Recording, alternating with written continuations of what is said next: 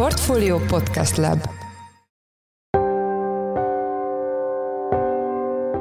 Mindenkit üdvözlünk, ez a Portfolio Checklist január 9-én hétfőn. A mai műsor első részében azzal foglalkozunk, hogy hol a legdrágább ingatlant vásárolni Budapesten. A legdrágább tehát az Orom utca lett, ezt követi az 5. kerületi Kossuth Lajos tér, és hát a harmadik helyen pedig a második kerületi Verecke lépcső került. Ezekben a városrészekben, az utcákban is közel 2,5 millió forint volt egy négyzetméter. A témával kapcsolatban Futó Péter, a Portfolio ingatlan divíziójának elemzője volt a vendégünk. Az adás második részében arról lesz szó, hogy megkötötte a végleges adásvételi szerződést a 4IG és a Magyar Állam a Vodafone felvásárlásáról. A tranzakció eddig ismert részleteiről Fekete Beatrixot, a Portfolio részvényrovatának elemzőjét kérdeztük. Én Forrás Dávid vagyok, a Portfolio Podcast Lab szerkesztője, ez pedig a checklist január 9-én.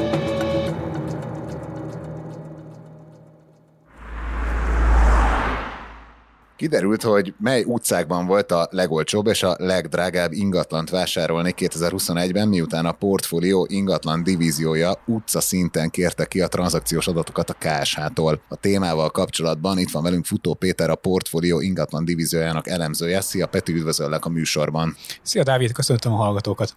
Kezdjük ott, hogy milyen adatokhoz jutottunk, vagy jutottatok most hozzá, és pontosan milyen tranzakciókat tartalmaz ez az adatbázis. Azt kell tudni először is, hogy Magyarországon minden ingatlan tranzakció az bekerül a NAV-hoz, és a NAV ebből egy adatbázist készít, és hát ezt az adatbázist továbbítja a KSH-nak, aki ebből különböző elemzéseket, akár megyei, akár kerületi szintű lakásár elemzéseket készít, és hát rendszerint mi is ezeket szoktuk felhasználni.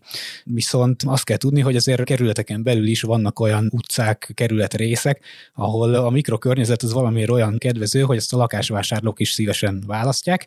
Lehet az akár egy utcának a rendezettsége, egy szép panoráma, vagy egy csendes útszakasz, ami mégis közel van mondjuk a belvároshoz. Éppen ezért kíváncsiak voltunk arra, hogy melyek a legdrágább utcák Budapesten, és hát ezeket az adatokat kértük most el a KSH-tól. Igen, ezt mindjárt rátérnék egy konkrét elemzésre is, ami megjelent most ezzel kapcsolatban a portfólión, de arról még beszéljünk, hogy mi van ebben az adatbázisban. Tehát teljesen ömlesztve vannak az adatok, vagy esetleg családi házak, lakások külön vannak, tehát milyen szinten látunk bele? teljesen ömlesztve vannak, tehát minden lakóingatlan típus együtt van benne. Családi házaktól kezdve, lakásokon keresztül, akár tégla, akár panel építésű ingatlanról van szó, és hát ebben az átlag árakat látjuk, azt az árat látjuk, amin az adott lakás elkelt. Ugye délelőtt is beszéltük ezt a szerkesztőségben, hogy ez a legjobb adat, amiből dolgozni lehet, de mi a kritikája ennek az adatbázisnak, mielőtt rátérünk a konkrét utcanevekre, meg értékekre, miért lehet azt valószínűsíteni, hogy azért a valóságtól valamilyen mérték mértékben még ezek az adatok is eltérhetnek. A legnagyobb kritikája az az, hogy viszonylag lassan dolgozzák ezt fel a NAV-nál, tehát jó pár negyed év, akár több mint fél év is eltelhet a között, hogy ezek az adatok a KSH-hoz bekerülnek, és akkor még a KSH, amíg ebből elemzést készít, az még jó pár hét vagy hónap, tehát sajnos ezek az adatok nem napra készek, viszont a rangsort nagyon jól mutatják, illetve még azt lehetne talán említeni, hogy hát az ingatlanokon belül is vannak különböző funkciójú lakások, akár egy lakást használhatnak iroda funkcióval is, és hát ezek sem feltétlenül derülnek ki ebből ebből. Mik voltak a legdrágább utcák Budapesten, és ezek jellemzően hol helyezkednek el? ahogy megnéztük a listát, nem ért minket nagy meglepetés, hiszen a legdrágább utcák jellemzően a legdrágább kerületekben voltak. Ugye hagyományosan már a évek, sőt évtizedek óta a négy legdrágább kerület az az első, a második, a 12. és a belvárosi 5. kerület, és hát a legdrágább utcák is többnyire ezekből kerültek ki. A legdrágább egyébként az első kerületi Orom utca lett, ahol több mint két és fél millió forintos négyzetméter áron cseréltek gazdát a lakások. Fontos megjegyezni még azt, hogy itt ilyen nagyon kis számú, nagyon kevés tranzakcióról van szó. Talán kiegészítésként még érdemes elmondani, hogy azok az utcák kerültek csak bele a listába, ahol legalább három tranzakció történt, ezek adatvédelmi okok miatt vannak így, és hát jellemzően azért ilyen három-öt 5, maximum 10 lakást gazdát évente ezekben az utcákban. Viszont visszatérve a kérdésedre, az első legdrágább tehát az Orom utca lett, ezt követi az 5. kerületi Kossuth Lajos tér, és hát a harmadik helyen pedig a második kerületi Verecke lépcső került. Ezekben a város részekben, az utcákban is közel két és fél millió forint volt egy négyzetméter, és hát ezt olyan utcák követik például, mint a 12. kerületi Virányos út, szintén közel 2 millió forintos négyzetméter árakkal, a Remetehegyi út a harmadik kerületből, ott már csak ilyen 1,6-1,7 millió forint volt egy négyzetméter, illetve a második kerületi Csalánút, szintén az első kerületi díszcér, ahonnan egyébként a várból egy másik utca, az Úri utca is bekerült, egész pontosan a tizedik helyre, és hát még a tizenegyedik kerületből egy utca, a Gombot Zoltán utca, illetve az ötödik kerületből a Dorottya utca fért fel a top 10-es listára. Igen, az egyébként értekes, és ehhez kapcsolódna a következő kérdésem, hogy ahogy azért én is olvasgattam, meg böngésztem az adatbázist, azt láttam, hogy az általad is említett ilyen tradicionálisan nagyon drága kerületek, az első, második, ötödik, tizenkettedik kerületeken kívül, így a top 30-ba, ott ugye befért néhány utca a 11 meg a harmadik kerületből. Itt miért lehetnek ennyire drágák a lakások? Ugye ezek is jellemzően még ilyen 1,2-1,7 millió forintért mennek el négyzetméterenként mind a harmadik, mind a tizenegyedik kerület egy meglehetősen sajátos kerület Budapesten belül, hiszen nagyon nagy különbségek, nagyon nagy árkülönbségek vannak az egyes kerület részek között. Tehát míg például a harmadik kerületben ott van Békás megyer, ugye jellemzően egy olcsóbb lakótelepi környezet, fent a hegyen lévő lakások viszont a legdrágábbak közé tartoznak, tehát a kettő átlaga miatt nincs ez a kerület csak a, a legdrágábbak között, viszont ez az utca, amiről beszéltünk, a harmadik kerületben jellemzően ott van, mint ahogy egyébként a 11. kerületben is ez van, hogy ott van a nagy kelemföldi lakótelep, és hát mellette ott van mondjuk a Sashegy, vagy olyan részei a kerületnek, ami szintén a legdrágábbak közé tartozik. Tehát ez a fajta kettőség miatt lehet az, hogy a kerületi szinten nem jelenik meg ez a fajta magas árazás, viszont az adott utcák szintjén már megjelenhet. Igen, ez a Gombóc Zoltán utca, én nem is tudtam, hogy hol van, de megnéztem, és ez a Gellért hegyen van, tehát hogy ez is valamennyire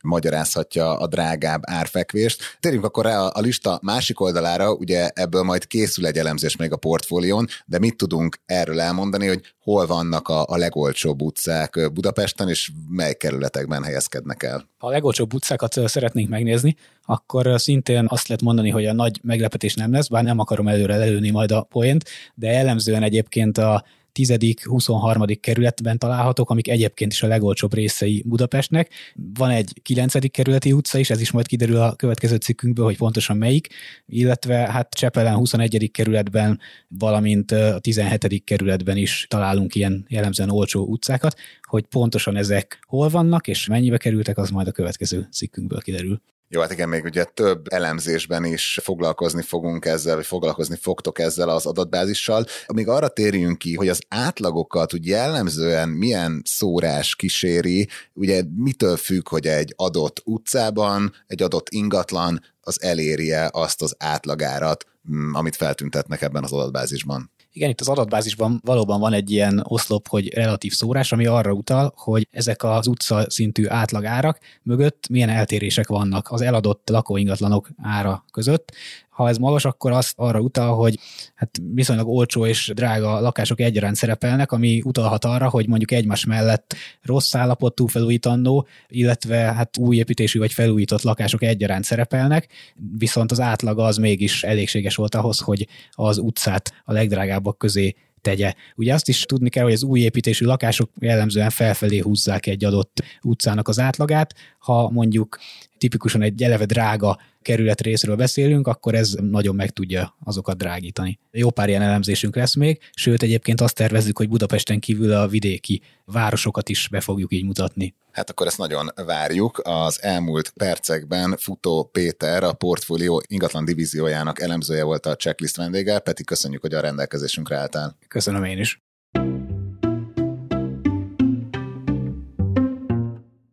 Megkötötte a végleges adásvételi szerződést a 4 és a Magyar Állam a Vodafone Magyarország megvásárlására. A tranzakció eddig ismert részleteivel kapcsolatban itt van velünk a stúdióban Fekete Beatrix, a portfólió részvényrovatának elemzője. Szia, Bea, üdvözöllek a műsorban. Szia, köszöntöm a checklist hallgatóit. Kezdjük ott, hogy hogy lehetne szemléltetni, mit vett most a 4 és a Magyar Állam. Tavaly jelentette be először, tavaly nyáron először a 4 hogy megveszi a Vodafont a Magyar Állammal karöltve, és a ma reggeli hír az volt, hogy megkötetett a végleges adásvételi szerződés. A 4G a magyar állam, illetve a Vodafone között, és felvásárolják a Vodafone Magyarországot. A mai hír volt még ugye, hogy a cégérték az 660 milliárd forint lesz, eddig ez sem volt ismert. Ennél valamivel magasabbra becsülték korábban a tanácsadók és az elemzők a cégértéket, 715 milliárd forinthoz, így ez volt egy kisebb meglepetés, illetve ami még kiderült, hogy január végén zárulhat a tranzakció. Ugye a Vodafone Magyarország felvásárlásával a 4G, illetve az állam tulajdonába kerülnek majd a mobilfrekvenciák többek között, antennák és kábelek, illetve a tornyokat kiszolgáló optikai hálózat és rádiós átviteli berendezések is, amelyek jelenleg most a Vodafone tulajdonát képezik. Ami például nem része az ügyletnek, azok az értékes bázisállomások, amit a Vodafone már korábban kiszervezett a Vantage Towers nevű cégbe. Ami a Vodafone-t illeti, az egyik legnagyobb szereplő Magyarországon a mobil hang és internet szolgáltatások terén. Vezetékes szolgáltatásait nagyjából 800 ezeren, mobil szolgáltatásait pedig 3 millióan veszik igénybe itthon. Vodafone felvásárlásával a Forágyi tulajdonába kerül mintegy 5 millió darab bevételt biztosító előfizetés. Ezzel a két cég együttesen, tehát a Forágyi és a Vodafone együttesen már mintegy 7,6 millió ilyen jellegű előfizetéssel rendelkezik majd a tranzakció zárását követően. Igen, itt, hogyha most egy pár évre visszatekintünk, akkor gyakorlatilag a UPC,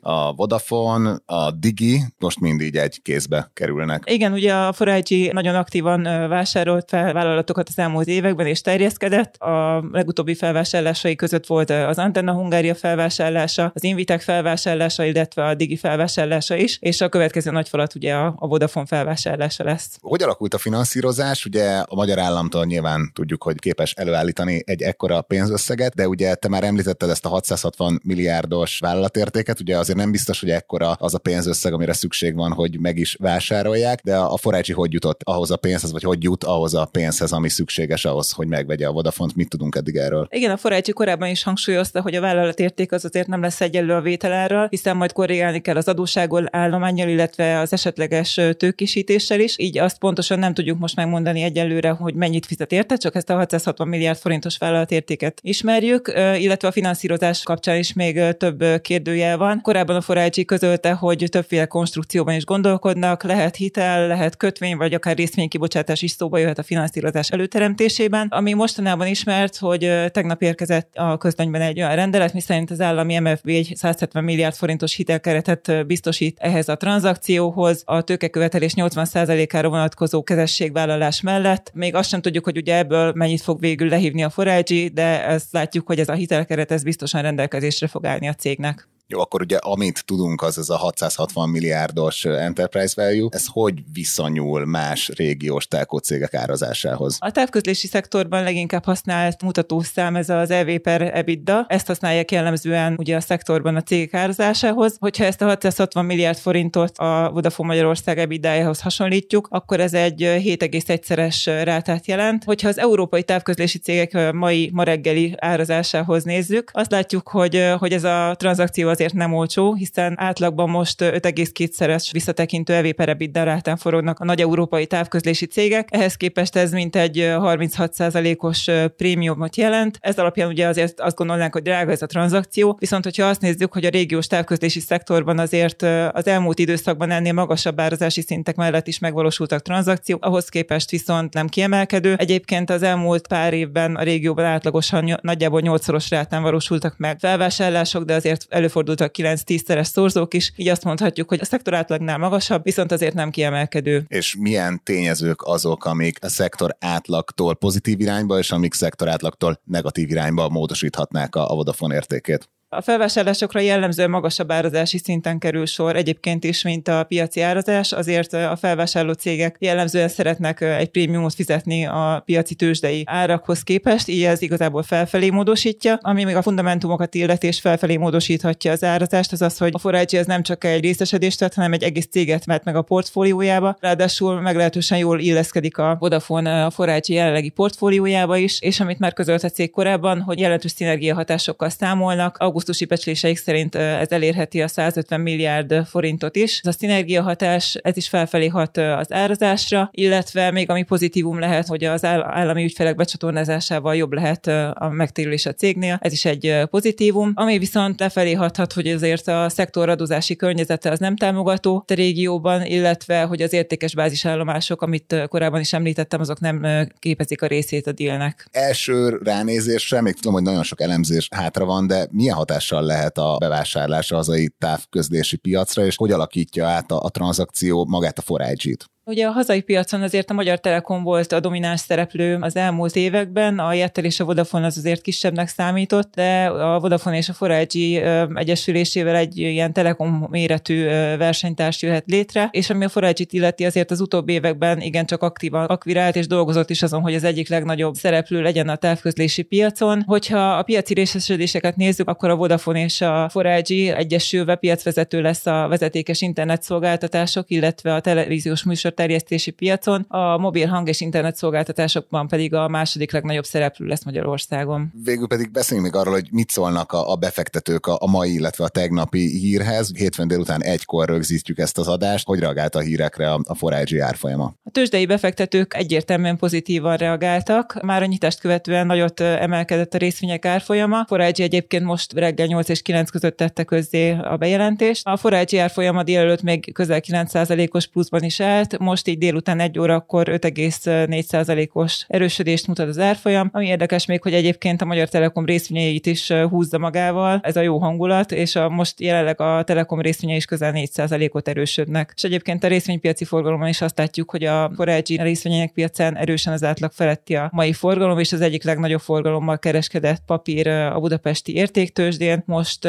egészen pontosan a negyedik legforgalmasabb részvény az OTP, a Richter és a MOL után. Nagyon szépen köszönjük. Az elmúlt percekben Fekete Beatrix a portfólió részvény rovatának elemzője volt a checklist vendége. Be a köszönjük, hogy a rendelkezésünkre álltál. Én is köszönöm.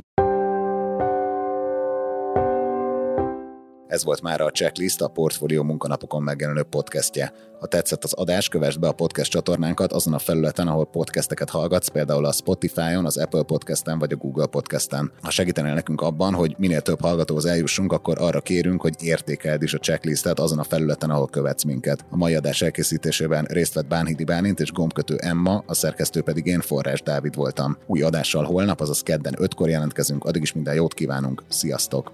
thank you